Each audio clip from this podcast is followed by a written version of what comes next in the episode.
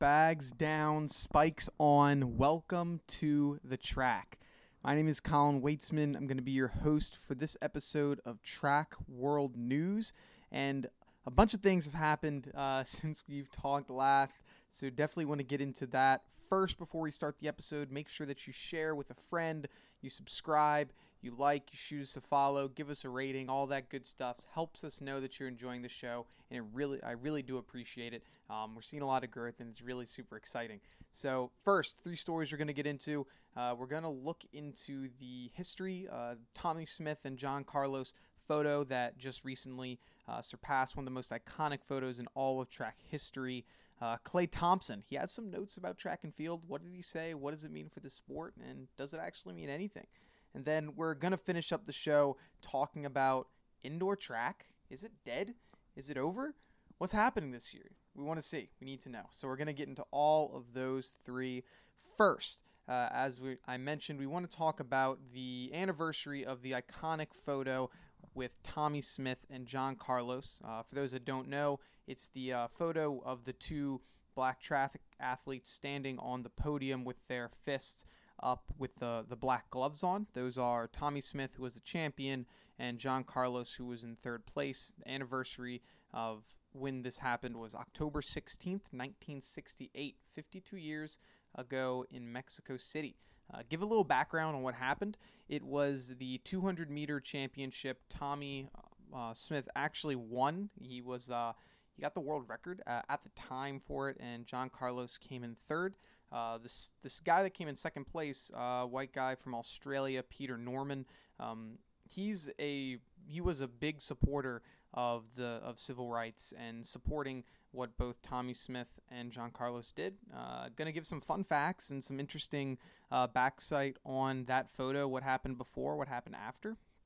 So, as I mentioned, Peter Norman, huge supporter of the cause, he actually was the one that suggested that John Carlos wear the glove because he had forgotten his black glove at the Olympic Village, so he wasn't able to to use it. And it was Peter Norman that suggested, "Hey, why don't you use the other glove from from Tommie Smith?" Uh, that's why one of them's wearing a left-hand glove, one of them's wearing a right-handed glove. Um, he uh, there's a lot of different symbolism uh, within within what happened. So we're going to kind of go over it. So if you gotta if you take a second take a pull up the picture and I'll you can walk this through. So first uh, Tommie Smith he wore a black scarf that was supposed to represent black pride. Um, both of the the athletes received their medals without their shoes on and they were wearing black socks that were supposed to symbolize the black poverty that was going throughout the United States um, all three of the podium finalists, if you look, they're wearing uh, a button, a blue button, that's for the Olympic Project for Human Rights. Uh, they were, as I mentioned, they were all three of them were big supporters of seeing uh, African Americans, Black people across the world, uh, marginalized societies being raised up into being treated like equals. And it was great to see that it's not just the, the two Americans, but the Australian as well, who was a big supporter. Um, there's some other smaller uh, smaller things you might have noticed. Uh, John Carlos he actually had his z- jacket, his track jacket, unzipped, which was not supposed to happen. You're supposed to have your jacket fully zipped during this event, but that was supposed to represent the middle class America and uh, all of the the black uh, African Americans that are that are going through it as well. So a lot of symbolism within the photo uh, means a lot, and of course the the main focal point was wearing the the black glove, which is supposed to uh, represent with like the Black Panthers and, and black pride and strength within the black community. So a lot of symbolism within that picture, and just having that anniversary not too long ago, um, pretty interesting. Uh, they did get in a lot of backlash, actually. So the IOC, um, right after this, wanted to ban the um, the two men from the Olympics forever. Uh, originally, the U.S. stuck up for them, and they're like, "Hey, no, we're we're not going to do that." Uh, but then after the IOC had said, "Hey, if you don't ban them, then we're just gonna ban the entire U.S. track team for the rest of the Olympics." And they're like, "Okay, well, settle down, don't do that." And so the the United States ended up banning them from competitions, and Um, they never never compete. I do not believe they competed internationally again. I don't don't quote me on that. But yeah, I, I don't believe they, they ever competed again because of because of the ban. They never had to give away their, their medals though, but um, yeah, they they weren't they weren't competing again. Uh, Peter Norman also received some some criticism, obviously, for for supporting this in Australia. Um, and the two men were, were very very supportive of, of Peter Norman. He he passed away a little while ago, and both of the men were, were present at the at the funeral, and I believe they they carried uh, his casket as well. So. Um, very very iconic photo. Uh, a lot of stuff that i didn't know uh, that was going on behind the scenes and what actually happened to the athletes and, and all that stuff. But one of the most famous images of all time. Very interesting to see the background on that. Next uh, want to get into Klay thompson. Uh, so recently as as well not recently but um, last year Klay thompson um, tore like tore his acl or it was like a micro tear or something like that. He was out for the season wasn't able to compete this past year um, because of an incident that happened in the playoffs two years ago. And so right now he's really starting to get back into things. He's been doing a lot of cardio fitness things of that nature. And so there has been a couple Instagram photos of uh, and videos of Klay Thompson working out at a local track, running, jumping, doing all that type of stuff. And so he in an Instagram live, I think it was, or was on his Instagram story, um, was giving credit to track and field, saying, "Man, this is a different type of grind. This is this is difficult." He was giving kudos to all the athletes that that are out there grinding because he recognized, "Hey, this is hard."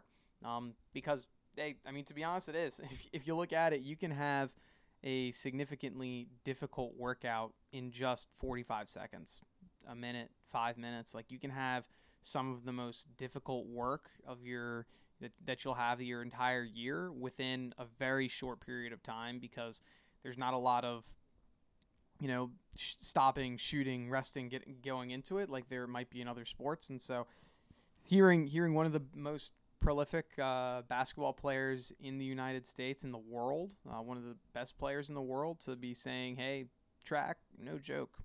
Pretty cool to hear. So it was nice to to see that we got some kudos there from from Klay Thompson.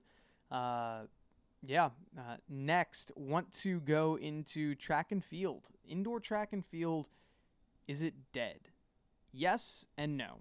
And here's why I say that. So, um, one thing on on a good note, we'll start on a good note that you might have noticed is that all athletes that are competing in winter sports, this includes indoor track and field, basketball, uh, I'm drawing a blank on some other sports, volleyball. Not sure. I can't remember. But uh, indoor indoor winter winter sports, all of the athletes are going to be granted an extra year of eligibility, regardless of how many competitions they participate in this year.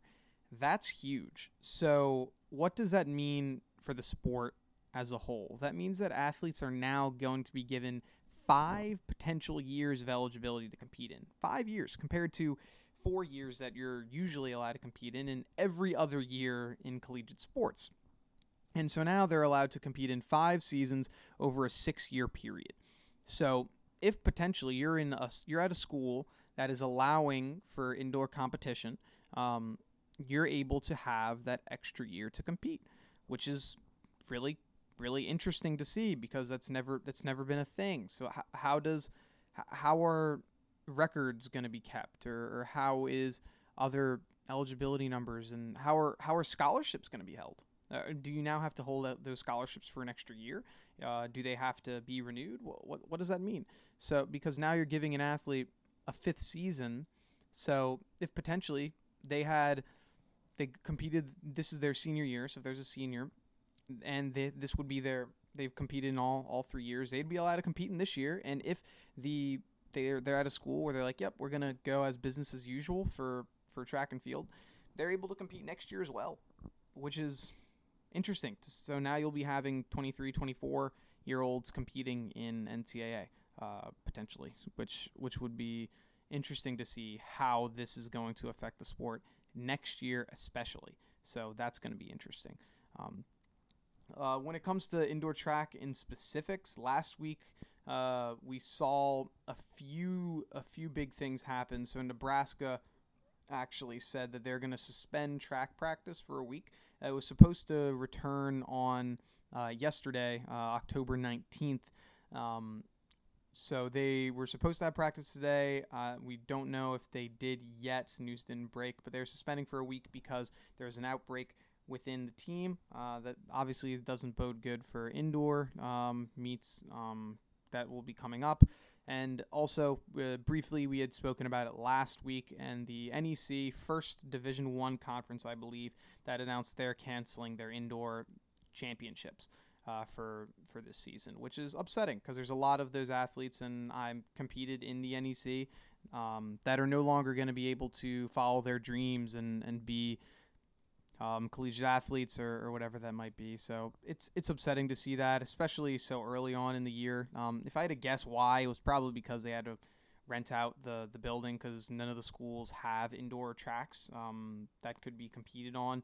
And so my guess is like, hey, we're not able to rent out the Ocean Breeze facility for X amount of dollars, whatever it is, and we don't know if we can do it or if we're even going to continue um, because the NEC has actually canceled all fall sports. So, what are they going to do to have, you know, indoor sports going on as well, which is a completely different story. So that's disappointing uh, to see. Uh, will be it'll be interesting to see what's going to happen there.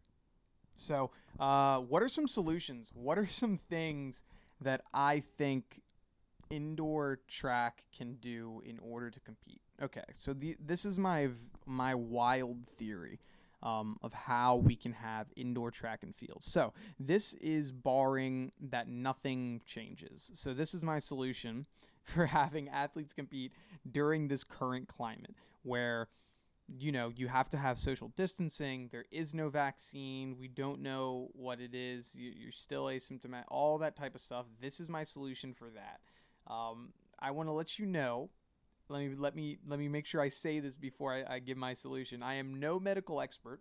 I have no idea if this is even logistically possible, and I am just spewing ideas out of my head. I am a washed up athlete that was sports management, has no idea how medical things work, but I'm just giving ideas out there. Okay, so now that we got that out of the way, uh, this is how I think track and field meets are going to run for the indoor in order for it to work. So, first, uh, all of the meets are going to be regional. What does this mean? This means that teams are only going to be traveling to schools or states which do not require them to quarantine. So, if a school is in New York, they are only going to be competing at schools within New York or are going to be competing at schools that do not require um, states that do not require a two week uh, a two week um, quarantine after or before uh, going into that state. For example, uh, since I know about Maryland because I went to school in Maryland, uh, for any school like mine, Mount St. Mary's, which is a Maryland school, that would mean that they're only going to be competing at, I believe, two different facilities. That, that that this would be my suggestion. So it would be Navy and uh, PG. Um, you'd be only competing at schools that are in your state. That means you don't require to have any quarantine time before or after. So that's the first part of the solution. Next, there'd be a maximum of five teams that can compete at each meet. So, what does this mean for championships, conference championships, or national championships? I don't know. As of right now, that would mean that they can't happen. This would just be for regular regular meets. Um, there'd only be a maximum of five teams, uh, and within the solution of only having a maximum of five teams, you can only have two competitors per school. Uh, so if you're competing in the 400, uh, that would mean that there can only be a total of 10 competitors and there would be two heats of five. Uh, that would be the way. So essentially, everything would be semifinals or already a final. So uh, there, there'd be a lot less competitors, a lot less people at the meets. Uh, for all the other uh, events, because I know that you're, you're going to be saying, oh, Colin, well, what about the distance events? Or what about any event over 200 meters that is going to have to have merging of lanes? Um, because for other events like the 200 or the 400 or 200 or the 60 or the 60 meter hurdles, you can have athletes stagger lanes so you're still socially distanced. But you can't do that in the mile. What you're gonna have everyone stay in one lane for the mile? How's that gonna happen? Uh, well, this is because everyone before the competition is going to have to test negative um, in order to enter the competition and be able to be present at the meet. Um, and then during those events, then there wouldn't be social distancing. I mean, there currently isn't social distancing in football, cross country, or whatever it is, as as they're you know they're competing, and and so it'd be the same. It'd be the same there. Um, for those that are allowed in the facility, you're only going to be allowed in the facility during your competition, and that's it. So you're going to have to be in a designated warming area, a warming up area, in order to warm up. So whether that's A, outside if it's warm enough, uh, B, you uh, in the hotel, or C, in a designated warming up area that is not currently in the facility. Now, this is obviously not going to be possible for all areas because um, it gets there's rain, snow, whatever, where it doesn't allow for for you to be there. So it's going to be difficult in order to have that warming up because that's crucial. You don't want to get injured. Um, you want to be able to compete at a top level. Um, but that this is a, just a suggestion. I, I think that you could do that. And so once you compete, you leave. You're not going to be able to cheer on your fans. But I mean, that's that's all you can that's all we can say. Uh, in regards to um, the events that are going to be going to be competing, so during the day, I suggest that there are a maximum of three events that can be uh, going on at one time.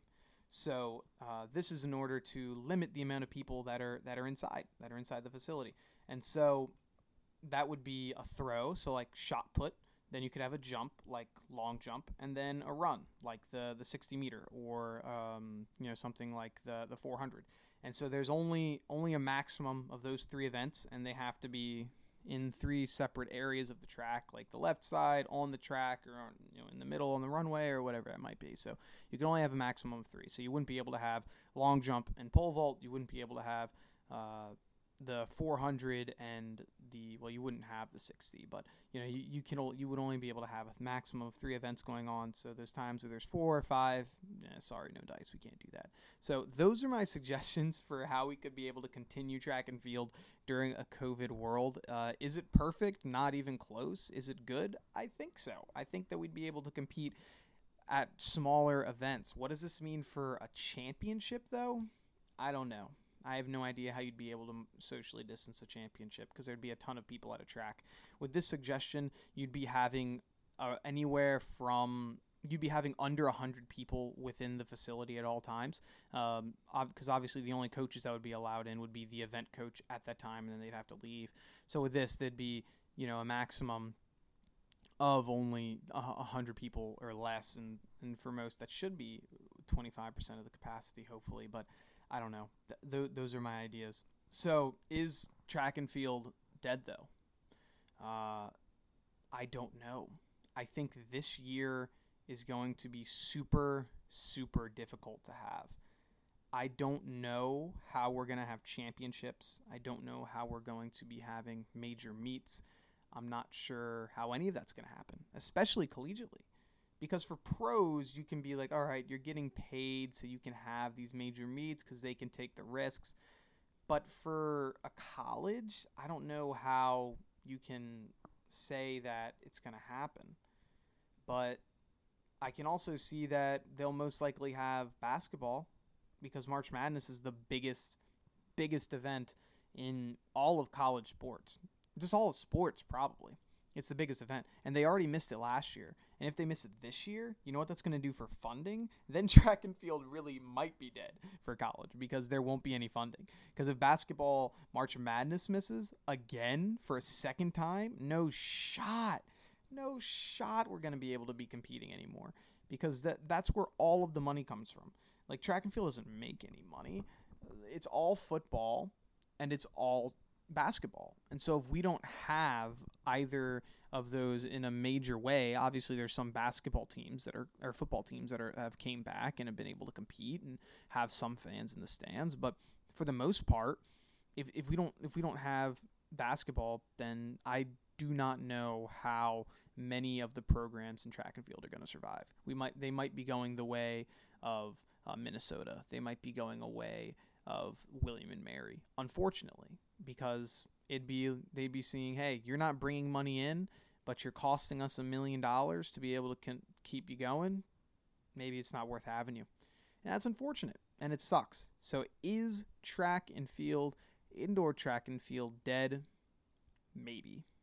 Who knows? So we'll have to see. But thank you, thank you for listening to another episode of Track World News. Make sure that you shoot us a like, a rate, a review, all that good stuff. It's super, super supportive, and I I love the support that you guys have given already. It's been fantastic, uh, a lot more than I had ever thought so far. Keep it going. Uh, really do appreciate it.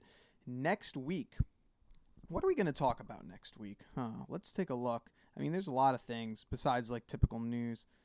Hmm, you know what? How about next week? We're going to talk about what are the most unbreakable world records? I like that. So next week, tune in and you can hear what are the most unbreakable world records, which records will be standing the test of time. I don't know. Uh, give me your comments. Tell me what you think.